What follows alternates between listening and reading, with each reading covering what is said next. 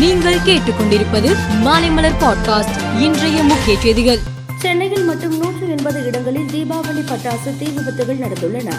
வட சென்னை, தென் சென்னை, மத்திய சென்னை என அனைத்து பகுதிகளிலும் மக்கள் உற்சாகத்தோடு பட்டாசுகளை வெடித்ததில் தீ விபத்துகள் ஏற்பட்டு உள்ளன. இந்த தீ விபத்தில் பதினான்கு குழந்தைகள் உட்பட நாற்பத்தி மூன்று பேர் காயமடைந்து உள்ளனர். உலகில் இன்று பகுதி சூரிய கிரகணம் நிகழ உள்ளது. தமிழகத்தை பொறுத்தவரை சென்னையில் மாலை வானில் சூரியன் மறையும் போது ஐந்து பதினான்கு முதல் ஐந்து நாற்பத்தி நான்கு மணி வரை மட்டுமே கிரகணம் தென்படும். அப்போது அதிகபட்சமாக எட்டு சதவீதம் மட்டுமே சூரியன் மறைக்கப்பட்டிருக்கும். இதேபோன்று இந்தியாவின் மேற்பகுதியில் உள்ள நகரங்களிலும் இந்த நிகழ்வை காணலாம் என தமிழ்நாடு பெரியார் அறிவியல் மற்றும் தொழில்நுட்ப மையம் தெரிவித்துள்ளது. தமிழகத்தில் தீபாவளி தினமான நேற்று ஒரே நாளில் இருநூற்று நாற்பத்தி நான்கு புள்ளி பூஜ்ஜியம் எட்டு கோடிக்கு மது விற்பனையாகியுள்ளது. இதேபோல் கடந்த மூன்று தினங்களில் மட்டும் எழுநூற்று எட்டு புள்ளி இரண்டு ஒன்பது கோடிக்கு மது விற்பனையானது.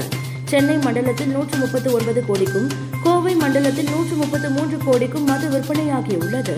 வங்கக்கடலில் நிலை கொண்டிருந்த தீவிர காற்றழுத்த தாழ்வு மண்டலம் சிட்ரின் புயலாக வலுவடைந்ததை அடுத்து வங்காளதேசத்தில் இன்று கரையை கடந்துள்ளது. இது எதிர்பார்த்ததை விட வேகமாக நேற்று நள்ளிரவே கரையை கடந்தது.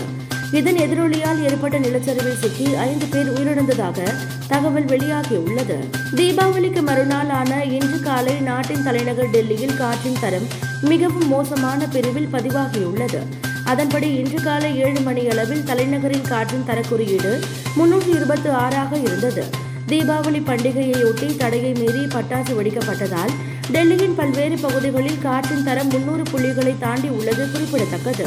மியான்மர் நாட்டின் வடக்கு மாகாணமான கச்சினில் சிறுபான்மை இனத்தை சேர்ந்த அரசியல் அமைப்பின் ஆண்டு விழா நேற்று முன்தினம் இரவு நடைபெற்றது. இசை நிகழ்ச்சிகளுக்கும் ஏற்பாடு செய்யப்பட்டிருந்தது. இந்நிலையில் விழா நடைபெற்ற பகுதியில் இராணுவத்தினர் விமானம் மூலம் குண்டுவீசி தாக்குதல் நடத்தினர்.